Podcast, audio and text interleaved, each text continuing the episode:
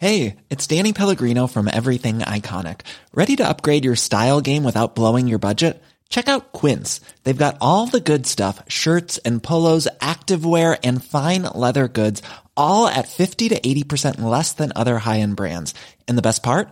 They're all about safe, ethical, and responsible manufacturing. Get that luxury vibe without the luxury price tag. Hit up quince.com slash upgrade for free shipping and 365 day returns on your next order. That's quince.com slash upgrade. Quality sleep is essential. That's why the Sleep Number Smart Bed is designed for your ever evolving sleep needs. Need a bed that's firmer or softer on either side? Helps you sleep at a comfortable temperature? Sleep Number Smart Beds let you individualize your comfort so you sleep better together. JD Power ranks Sleep Number number 1 in customer satisfaction with mattresses purchased in-store. And now, save 50% on the Sleep Number limited edition Smart Bed for a limited time. For JD Power 2023 award information, visit jdpower.com/awards. Only at a Sleep Number store or sleepnumber.com.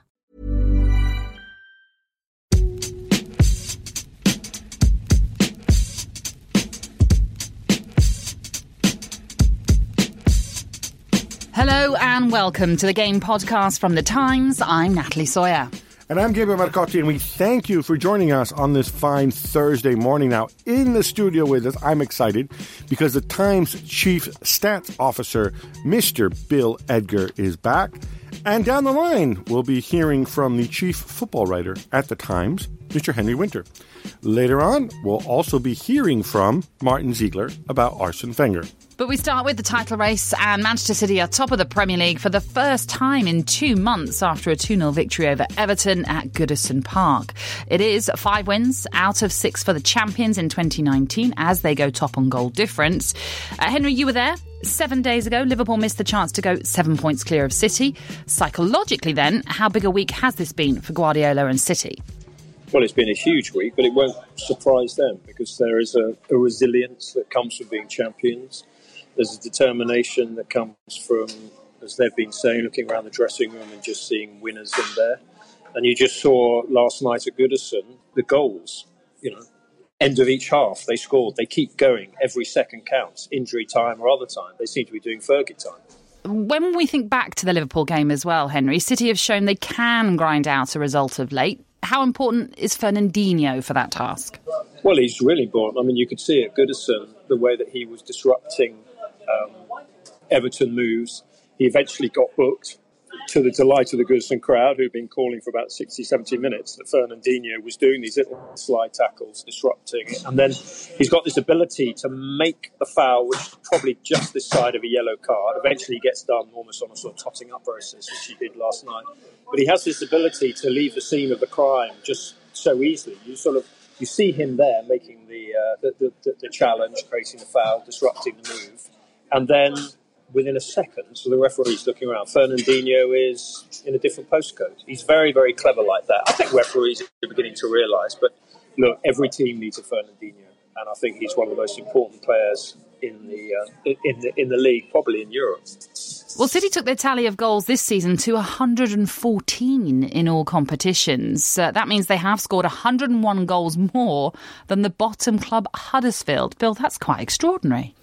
It is, and uh, Huddersfield uh, slightly to blame for that, of course. Getting no goals in the cups, knocked out the first time, and they're on course for the the worst goals per game uh, in any league division in history. But of course, Man City um, probably uh, contributing more. And yes, time and again they've they've hit uh, five or six. I think they've hit six or more five times this season already in all competitions, which is pretty amazing. Yeah, um, also I mean, you mentioned Huddersfield going out of the cup competition. Yeah, oh, yes. City also play in the Champions League. City have played a lot more games. yeah, yeah, okay, yeah, just clearly. to be clear on yeah, that. Yeah, yeah, yeah. And they've played an extra game in the league. Huddersfield have a game in hand. They could, they could oh, it could all change. They could close the gap a little bit.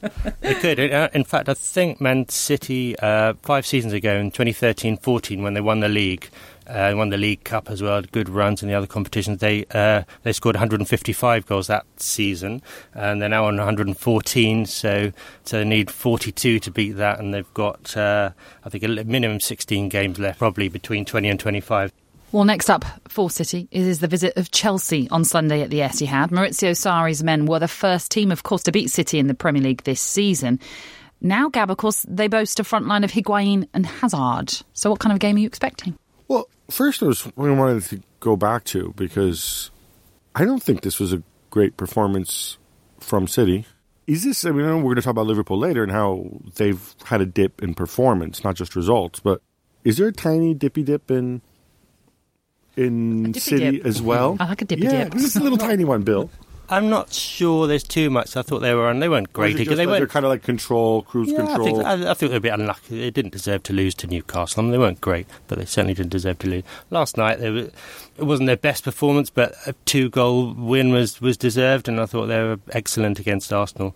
Um, I don't think they're falling away too much, or, or if at all, in the past three or four games. Um, Is it a case that if Everton weren't so pants, that Well, it was- they would have they would have just raised their game if they yeah, had? I really think I think the the atmosphere was so strange last night that uh, it was just flat because Everton fans knew that if Man City won, it would uh, it would hinder Liverpool's chances of winning the league. So for Everton, most Everton fans, that would be a good thing. It just seemed a bit half-hearted. I mean, if push came to shove, um, I presume all, all Everton fans or most of them wanted Everton to win, but they, they, their heart didn't seem in it. So so when when you know a counter attack started, Everton on Everton on the break, you- you'd expect a huge roar. It just wasn't there. It was, it was quite strange. Now whether that had an effect on the, the team, I don't know. The team was certainly trying as hard as, as possible. Chelsea, by nature, under this manager, are a very proactive team. City are also a proactive team. I know that out there, there's the usual people are going to be like, well, just, you know, like uh, go and uh, uh, press Jorginho and then they're done. People have worked it out, you know, and, and play, con- you know, the usual idiocy that a lot of people say.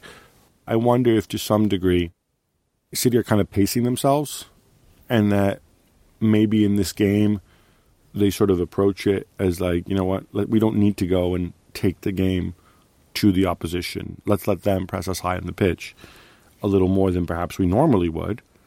And then, you know, let's unleash Sane and Sterling and, and, and whatnot at the other end. I thought it was interesting that Aguero started last night because I would have thought maybe you're keeping Aguero for Chelsea. But then I thought, you know what?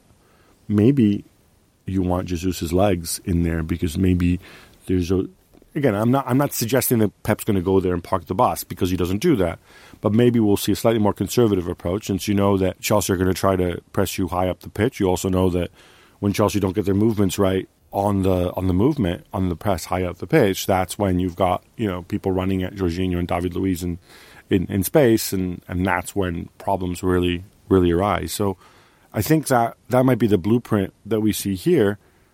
And I think also if Pep does adopt that blueprint, it almost gives them the luxury in the League Cup final to play in a totally different way. Because obviously these teams play each other again on the 24th of, uh, of February at Wembley. So, Bill, when we look back to the victory for Chelsea over City in December, that came with what less than forty percent possession. With what Gab's saying, are you expecting something similar on Sunday?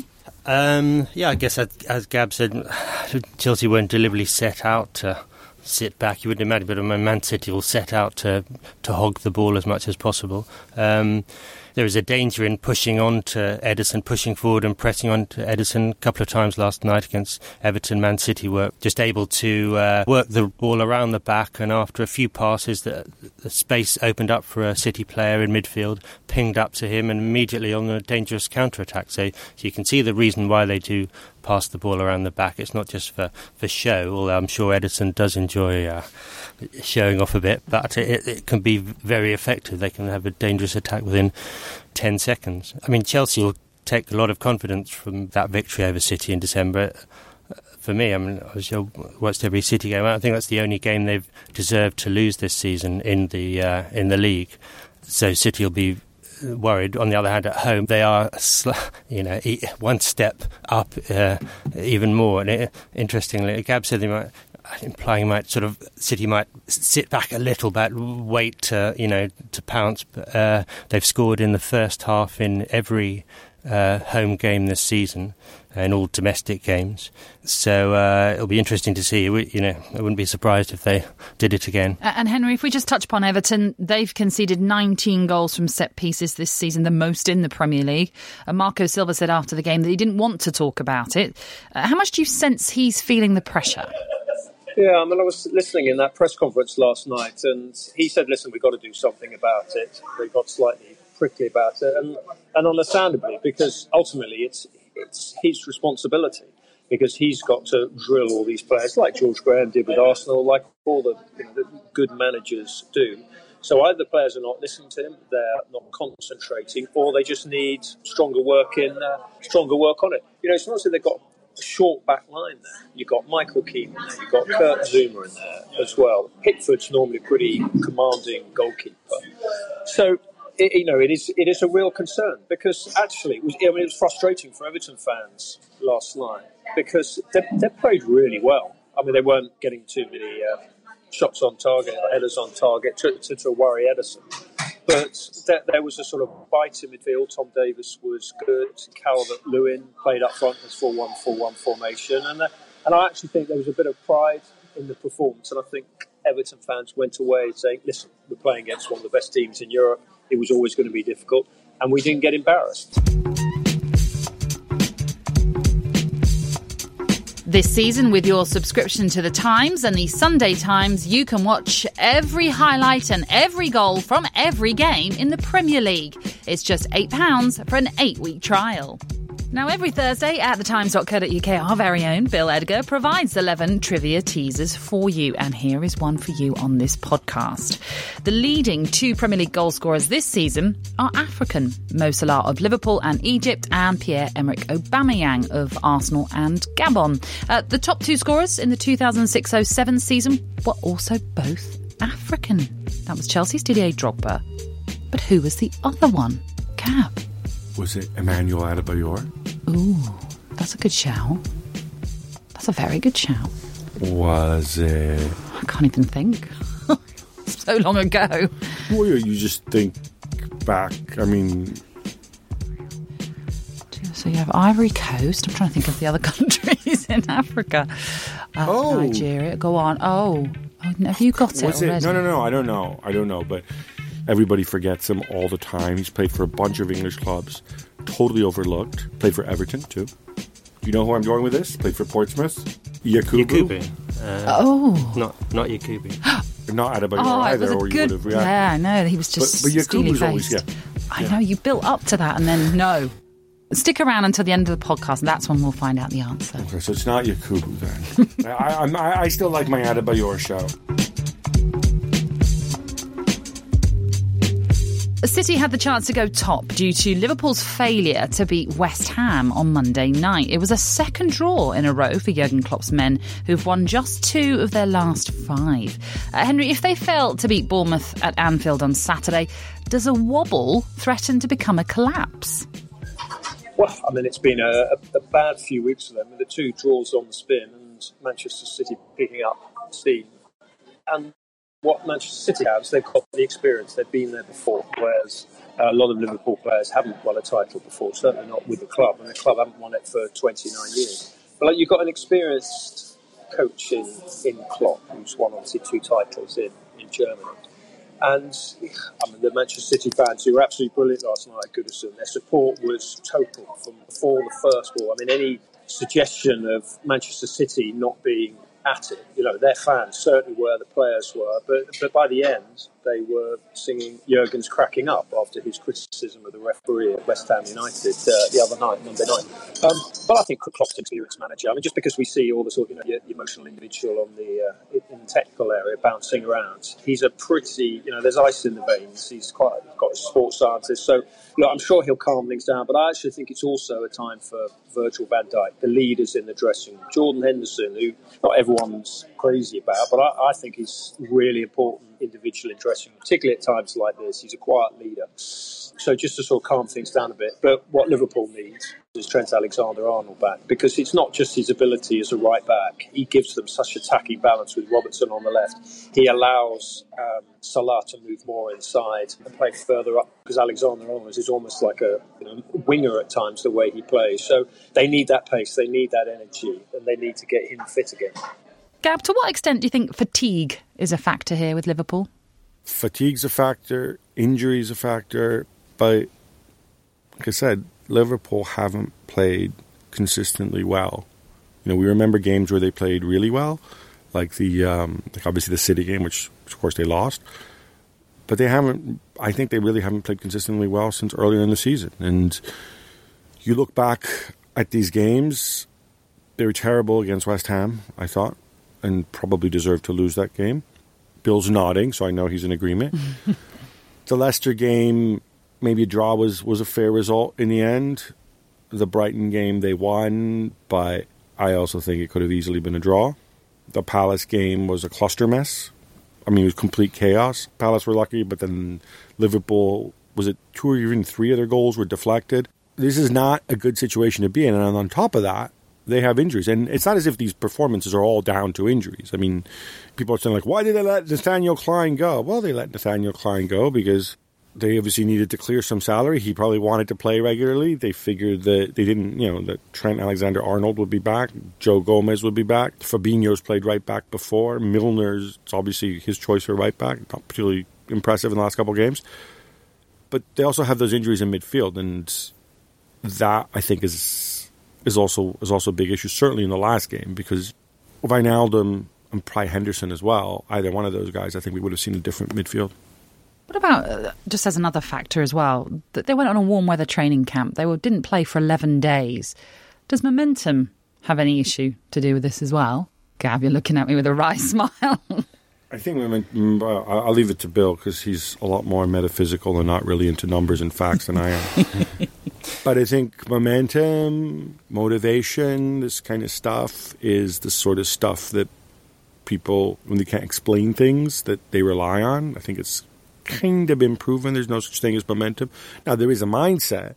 There could be more realistic reasons, like for example, if they went to their warm weather training and they had a whole bunch of very physically hard two a days with the intention of topping up their physical fitness for March, April, and the stretch run and whatever, then that could be a factor. But they didn't look that much slower out there or less sharp. They just looked less good. Yeah, I, I think it might be worth sort of revisiting the um, the, the transfers. In, in the summer, everybody, lots of people said Liverpool have had a great summer. The, the signings look perfect, and they're set for a, title charge. Okay, they were they were right to say they they have had a title challenge.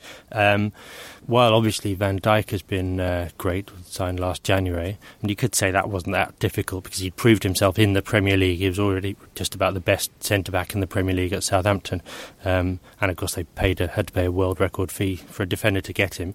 Uh, Alisson has done extremely well in goal, but. Uh, Fabinho and Keita, there was this kind of assumption that they were would inevitably do well, um, but you always have to be cautious when players are coming into a different league, and certainly they've they've struggled a bit. So when uh, Henderson has been off and uh, Wijnaldum off, and they, they've come in, it's you know they've it's really brought the team down quite a bit. Uh, not least against West Ham when they were were very poor. It, letting Clyne go, um, yeah, certainly in retrospect, that was a bad decision. I mean, he, he'd really fallen down the pecking order, and I remember three months ago thinking, what has happened to him? I know he's had a lot of injuries. He was out for like a year. Yeah, but and he- then he, he- comes back. He plays a couple games badly, Yeah. and then all of a sudden, because of the injury, Trent all of a sudden it seems you know they make it seem Yeah. as if Yes, I you know, mean, they just let George Best go. You know, yeah, I mean, exactly. I mean, he, he'd really kind of not, you know, he was almost forgotten player. But but if you count Gomez as being a backup to Alexander Arnold, then that means that centre back is vacant, you know. And uh, and uh, you know, are you convinced Matip or Lovren are good enough to step in? Um, Lovren, who played in a World Cup final and a Champions League final in the space of a couple months, that that Lovren. Yeah, that Lovren, yeah, Okay. yeah, but it's a team game, so can, um, so I don't know. I, I, I'm not so sure about him as a, a title-winning player, being able to step in. But uh, oh, he's obviously very good. But uh, you know, um, but overall, Liverpool haven't had too many injuries, but certainly They're out of the yeah. cups. They're Yeah, that's a they're not going to be fussed. I Yeah. think Mm. if they go out of the Champions League, which is entirely possible. Obviously, they're, they're playing Bayern. Yeah. at that stage, you got one game a week. I mean, surely the squad is mm. big enough to have the bodies in there. Now, obviously, if City raise their game, you know, maybe you still don't become champions. But I don't know that you can really fault Liverpool for for that. I, to no, me, it's the, a minor thing. I bet I, I agree that only I can see them losing to Bayern. Man City will probably beat Schalke. City have got the League Cup final. They'll probably beat Newport in the uh, FA Cup Ooh, fifth round. Not sure about that one. Oh, Newport consistently play above themselves in the cup. I agree, especially at home. But uh, you know, so so City are going to be playing a lot more games, so uh, uh that will help Liverpool. I mean, it helped Liverpool in 2013-14 when they stayed the course for so long. When I, I don't think they were in Europe that season, and they didn't go very far in the domestic cups either. So that's that's a big uh, big plus for Liverpool still. Uh, and Henry, you mentioned it's been 29 years since their last title. There is more pressure on Liverpool, isn't there? I mean, personally, I quite like seeing the, the title sort of rotated, you know, go round other people. It's it's more interesting from a you know a, a, a, narrative. I think it's better for, for the image of the, the Premier League if it gets if, if more teams win it. Um, 29 years is a long time. I think the fans so far have been pretty patient. You don't get that sort of that nervy feeling that you, you, you can get. I think they've probably learnt the club, and not necessarily all the individuals, because it was a different lot from you know the, the, the Gerrard slip season and you know we go again and all that stuff. I think there's they're keeping things a bit more in house, all that sort of the, the, the possibility, and they really are the old cliche of taking it game by game. Liverpool have a very difficult week coming up at the end of February. They go to Old Trafford, then they host Watford, then they go to Goodison for the Merseyside derby. God, that could be uh, quite defining for them, couldn't it? Yeah, certainly. I mean, I think we'll we'll know a lot more. I think after the United game. I, again, look, I mean, I was saying this when you know they'd won all those games in a row that I don't think the performances were great, and I think it's frustrating for him when you know you've got key men out and in a game like the one we saw the other night, Wijnaldum, I go back to him, and, and Henderson become key men for that midfield. It'll be pretty big how they react this weekend because they're playing a team on paper that's incredibly up and down, as we saw, you know, whoop Chelsea, then get whooped yourself. and But it is exactly the kind of sort of smallish mid-table team that of late has created problems for them. You know, that stat about how they hadn't dropped any points uh, against teams outside the top six until they played Leicester. Yeah, but they put in a lot of bad performances, I thought, against teams outside the top six. They deserve to lose to Huddersfield, don't forget, in the start of December, which uh, which is extraordinary given how bad Huddersfield are. So if you chuck in the games that they could have, yeah, but that was his mate Wags. Maybe he's doing it. But look, but no, but if you chuck in, you know, if you chuck in games like that, right? Huddersfield, Palace, I think Brighton too, frankly. You know, I think there's a bit of a pattern emerging, and it'll be uh, it'll be really interesting to see how Jurgen Klopp plays this. Quality sleep is essential. That's why the Sleep Number Smart Bed is designed for your ever evolving sleep needs. Need a bed that's firmer or softer on either side? Helps you sleep at a comfortable temperature? Sleep Number Smart Beds let you individualize your comfort so you sleep better together. JD Power ranks Sleep Number number 1 in customer satisfaction with mattresses purchased in-store. And now, save 50% on the Sleep Number limited edition Smart Bed for a limited time. For JD Power 2023 award information, visit jdpower.com/awards. Only at a Sleep Number store or sleepnumber.com.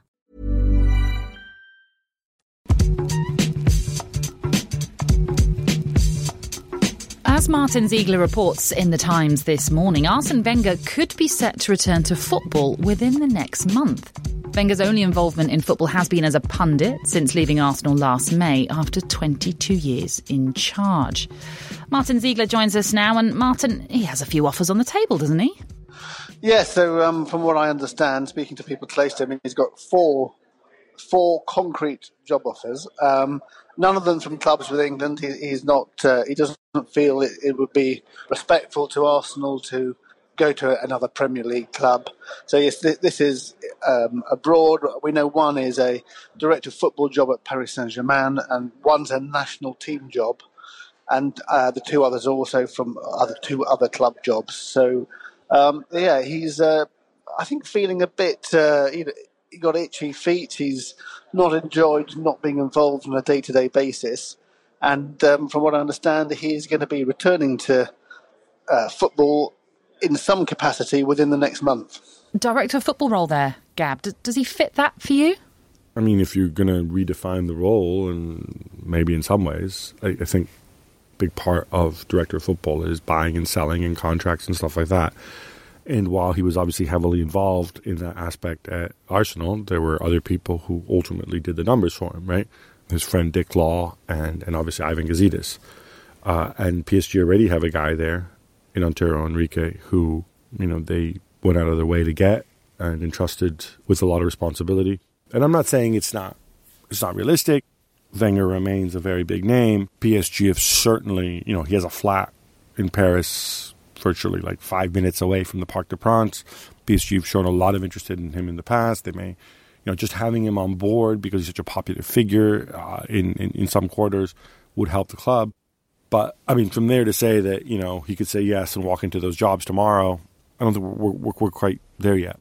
Speaking to people close to him, it, it, what he really liked is actually the day-to-day involvement with players. He liked being out on the training pitch. Um, he liked planning tactics. Um, so I'm not quite sure that's a great fit for him. I mean, I think some people are trying to persuade him that he needs to take a step back from the hurly-burly of club management, um, and actually, might, you know, he, he, should consider this as a a way of being involved in the game without the sort of pressures and the low job security of club management. Just wondering about um, uh, a possible national team that Wenger might uh, join or might get offers from. The African Cup of Nations is uh, this summer, 24 teams uh, in it. They've not even uh, finished the qualification yet, but uh, I imagine he might not mind that, say, as work on it for a nation for five months and then off, then in the new season join a club. Um, certainly, French are very popular. I think there are nine French managers of uh, African nations at the moment. So, uh, you know, he fits the bill in that sense. So. I, mean, I, I wouldn't rule it out. Um, I think I think it's something he's a challenge he's, he's never had. So maybe he he thinks this is something he could he could try. Perhaps I know he was heavily linked with the Qatar national team. They've just won the uh, the Asia Cup, so I wouldn't imagine they're in any particular hurry to change their coach at the moment. Um, so, but I, yes, I think it's certainly a possibility. So, Gab, where do you think he, he will land? Will it be club or international management? I have no idea. I'm not sure he's necessarily. Um, I think he's such a football guy, such a sort of day in, day out routine thing that he might personally sh- struggle or find the transition to international management a little bit more difficult. Um, I know certainly having spoken to other people who've who've kind of done both, you know, you find yourself sort of okay. So you go to the, watch the game at the weekend, but then you can't do anything about it, and then you know on Monday you watch videos. Tuesdays you have meetings. Wednesday you sit around and you're literally like, okay, what do I do now? You know, like it's a very it's a very different experience. But then in other ways, when it comes to working with what he has available to him, Wenger would probably be a better fit uh, or be a good fit as a national team manager. Um, I, I, don't know. I, I think I thought I would miss him more, to be perfectly honest. Oh. Maybe, look, maybe it's because I find Emery, I find what he's doing very interesting, and the challenges that Raul Sanllehi he faces. You know, Sven Mislintat, you know, escaping from the club with his sandals and his and his hair, um, and Gazidis, of course, leaving the club before that. You know, I, I find that Arsenal storyline really, really compelling and interesting. Whereas with Wenger, it was an interesting storyline, but it was the same storyline for, for a decade. Well, Martyn suggests in the article that Wenger is finding life out of work difficult. Henry, he is a true football obsessive, isn't he? I mean, just having been at an event with, with Wenger the other day when he got a couple of months ago when he got an LMA award, he stood up on stage and he said, "Listen, this is I miss this. I miss the training ground." So, look, he he, he loves it. Football is his life. You know, there's he's you know, he's got he's got great pride in his daughter who's going on to become a vet, but his passion is is football. I can remember when it was, I think it was his 60th birthday, and there was a press conference at London Colney, and about five or six of us talked to him in the end and said, "Come on, Arsene, how are you going to go and celebrate? You know, you're going to the West End, you're going to the museum, you're going to the theatre, you're going to the opera. What are you going to do?" And he said, "No, no, no, I'll stay at home because there's a quite important." Um, Bundesliga second division game going on in Germany. And I said, "Oh, come on, Arsene, you've got to go. And, you, know, you can't be that obsessed with football. You know, it's a big birthday. Take the night off." I said, "No, no, no. I must watch this game. It's very important. But for you to keep you happy, I'll put some candles on top of the television." Hi there, and welcome to the Sweeper, the Times' fantasy football tip service. We're into game week 26, not long to go. I'm Charlie Scott, joined by Paddy von Behr, and yeah, we're here to preview this game week coming off the back of a double game week that was good for some City players, not so good for others, wasn't it? Yeah, it was a, um, a very productive weekend for Sergio Aguero and all his captainers. Uh, he was not quite the same in midweek. Uh, could have got a massive score, but no, no luck there. Um, and the reverse was true for Aymeric Laporte, who showed up in a big way against Everton, goal assist. I think Laporte got 20 points and Aguero 19. So if you had one of them as captain, you were pretty much in a good position. And if you had Leroy Sané, our condolences. Yeah, one point, 59 minutes. I didn't do much better actually with De Bruyne as captain, considering he actually played very well on the weekend and then was cruelly denied a late assist in midweek. But I'm obviously not better. I know De Bruyne even took to Twitter to tweet at the Fantasy Premier League Twitter account Yeah. with a confused emoji after they didn't give the assist for Gabriel Jesus' goal to him. Quite right too. Um, so yeah, looking ahead to game 26, who's got good games in the next few weeks? Do you think? I, I mean, Arsenal look good to me. Beyond Pierre Emerick Aubameyang, who who would you consider getting in? I don't know. It's always tough with Arsenal. You don't really trust their defence, do you? So maybe a defender with some attacking ability. Kolasinac has been useful. Does Monreal's return threaten his position? Always a tricky one. If I were to go Arsenal, I think I would play it safe, uh, go for Aubameyang, and if I had Aguero, I'd probably sell him. Yeah, okay. And I like the look of Wolves. We uh, we, we all love Wolves, don't we? I mean, their defence is good. Doherty and Jonny are just brilliant from wing back. Jimenez is getting the goals, and Diego Jota finally is fulfilling that promise that we all thought he was going to do in pre-season. Uh, their games have got Newcastle, Bournemouth, Huddersfield, and Cardiff, so they could run riot. I think Bargains everywhere. Doherty managed to get a brace in the cup in the week as well. He is truly the new Marcos Alonso. there is no stopping him. Um, so speaking of Marcos Alonso, Chelsea, meanwhile, I think avoid. Yeah, they're one of four teams that have a blank coming up next week. In the meantime, they play Man City. Um, City also have a blank, and obviously with those playing each other, it wouldn't be a bad time to start selling the expensive players from those teams. Not wholesale, but make sure you don't have too many blankers coming up because that's going to come back to bite you next week. Eden Hazard, do you think? Yep, he can go. I think, despite his efforts against Huddersfield, he made it slightly difficult with that performance, uh, playing well with Higuain. But I think you can sell and buy back at the same price, so no problems. Quick quiz: Who are the top two most informed players in Fantasy Premier League? Ooh, how big was this week? Laporte? Nope. No. Uh, maybe Jota? Second? Oh, and Jimenez? No. Where am I looking? Uh, down south. Down south, Southampton, Ward Prowse. Yes, Oh, is he really? He's been playing so well. he has. He has. I mean, yeah, Hasenhüttl's working wonders, but I mean they've got a tough front, so that's not me suggesting you should get to James Ward-Prowse, but it's interesting nonetheless. Don't forget that you can sign up for the Sweeper, which is our weekly email at thetimes.co.uk forward slash fantasy football. Or you can join the Facebook group. Just search for the Sweeper on Facebook, and we will approve you as a member. And you can chuck questions or your teams, ask for our tips, and we will get back to you. Good luck.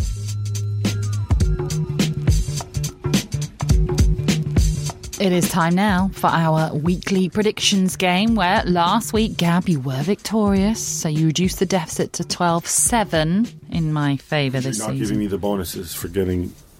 For, There are no bonuses, no. all right, that's No. fine. I don't need the bonuses. That's, That's fine. fine. Okay, all right. Well, let's see how you get on this week then. Let's start with the game at Selhurst Park. Crystal Palace taking on West Ham. Hmm. Palace now with that mighty front line, Townsend, Zaha. Who, by the way, did you know? Did you know Wilfried Zaha nearly went to China? No. Tell us more. No, he was just offered a ton of money. Um, uh, so or so I'm told, and he opted to stay put uh, because of his love of Palace. No, I think probably because you know he he wants to play in the Premier League and, and not in China. Um, West Ham coming off that result, but still missing a number of a number of players. I'm not 100 percent sure about them coming back. It's a tough one. Um, I'm going to go for a Palace victory though, one 0 Oh, okay. Uh, I actually think West Ham could get something out of it, but I'm going to go for a draw 1 1. Brighton and Burnley at half past five on Saturday. Bet you're pumped, hyped, and amped for this one after watching Brighton last night. Well, one thing I will say is Chris Hughton made 10 changes for that FA Cup game at West Brom. So hopefully uh, the changes he makes for this Premier League game will do a lot better. Sorry if I jump in there. Please do. Championship expert. Oh, Um, don't say that. Okay, so Hughton makes 10 changes. yep. Aren't West Brom really good and doing really well? They are, yeah. They're fourth, I think, in the Championship. So but the- he also made about seven changes. He also made a whole load of chances, right? Yeah. So that's a, so it does. You, we shouldn't read anything into this result. No, not really. It's I not mean, there's it- still some massive gulf between the Premier No. League and the Championship. No, Okay. definitely not. And. Glenn Murray was brought on for Brighton. Dwight Gayle never came on. He was on the bench, but never came on. So maybe Darren Moore just decided that this wasn't for them.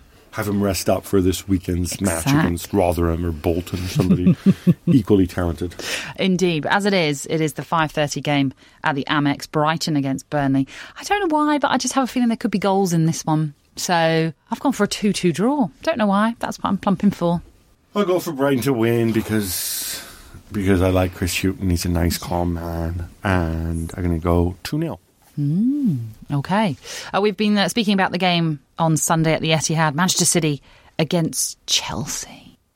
You go first, Gab. The momentum's all with with with City, obviously, and they need the points. But I don't know.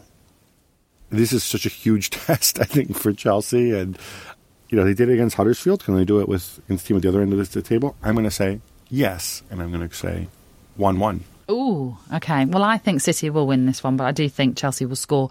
I'm plumping for a 2 1 win for Pep's men. Sheffield Wednesday, which was the first match in charge for Steve Bruce after after his time off, being appointed in early January At home. and well, he's already had a, an away game. They, they won at Ipswich. Wow, the excitement! Aren't Ipswich really, really bad? Yeah, they're bottom. Okay. Yeah. So somebody against Reading, who are also near the bottom, although I've been reliably info- informed that because Ipswich are basically a League One club already, and Bolton are imploding under the weight of Dean Holdsworth and the people came after, and and there's all sorts of strife there, and Rotherham are small and difficult to find on a map. That Reading are going to stay up. Is that is that true? Is it basically a dead cert that those three are going down? Well, uh, I don't know about that. I mean, obviously, Rotherham are just outside the relegation zone. It is Ipswich. So they're ahead of Reading. Rotherham. Yes, by a point. It is uh, Ipswich, Bolton, and Reading in the bottom three. I mean, Reading have had a torrid time, haven't they? It's not been good. The new manager's not not lifted them.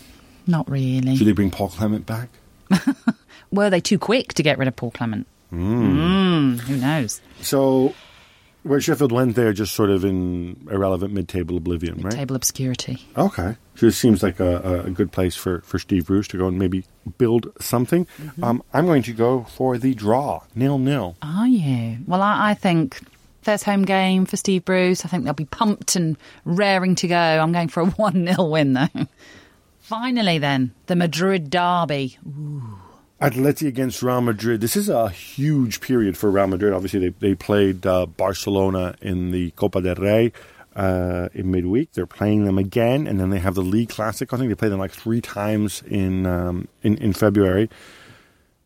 Atletico are so Griezmann dependent right now. It's not even funny. They had a chance uh, at the weekend to to go and gain points against Barcelona. Really expected them to, but they, they, they were they were just terrible. They're, it's like nobody does anything other than than Griezmann going forward. You feel like it's kind of the end of Cholismo. Um, Karim Benzema scoring goals for Real Madrid again, which people assume it would happen. I think this is one of those games though where Atletico. I just have a feeling that they go and they just sit deep, grind you down. Oblak makes a bunch of saves, and whether it's Griezmann or a set piece, Atleti nicks a goal and win one 0 Well, Atletico Madrid have a great record at home. They haven't lost. They've won nine uh, of their uh, 11 games at home. All their defeats have come away from home, but only two. So they've done pretty well in the league. They are second. Real Madrid behind them, two points behind them in third. I think this is a tough one to call. I actually am going to go for a 1 1 draw. So it is just time for us to give you the answer to Bill Edgar's trivia teaser. We asked the leading two Premier League goal scorers this season are African Mo Salah of Liverpool and Egypt, and Pierre Emerick Aubameyang of Arsenal and Gabon. Now, the top two scorers in the 2006 07 season were also both African. Chelsea's Didier Drogba was one, but who was the other? No, I had guessed. You did. You, you rattled off a few names. But Adebayor was the one you really were plumping for. That's right. I'm guessing it wasn't because I, I, Bill just didn't. There was no reaction Bill whatsoever. so so unflappable. It's so difficult. Poker face. Yeah, I had Adebayor and Yakubu. Those were my mm. those are my guys. Should we ask for a clue? You told us it's not Yakubu. Yes. is, Okay, it, is, I'm is it- is it somebody taller than Adebayor? Uh, I would think he's, he's shorter, two or three inches shorter than Adebayor. I think. Yeah, that really narrows it down. Ninety nine point nine percent of football is taller than Adebayor. You asked the question. Um, b- uh, you haven't mentioned his name yet. Uh, he was playing for Blackburn. There's one clue. Well, but Yakubu played for Blackburn. it yeah. wasn't. Yeah, it we wasn't- haven't wasn't him, mentioned. We've wasn't him. mentioned him. Okay, so Blackburn. Um, And he's from Cape Town. South Africa. oh, Benni Mac! Yes! Correct. Benni McCarthy. That's a good one.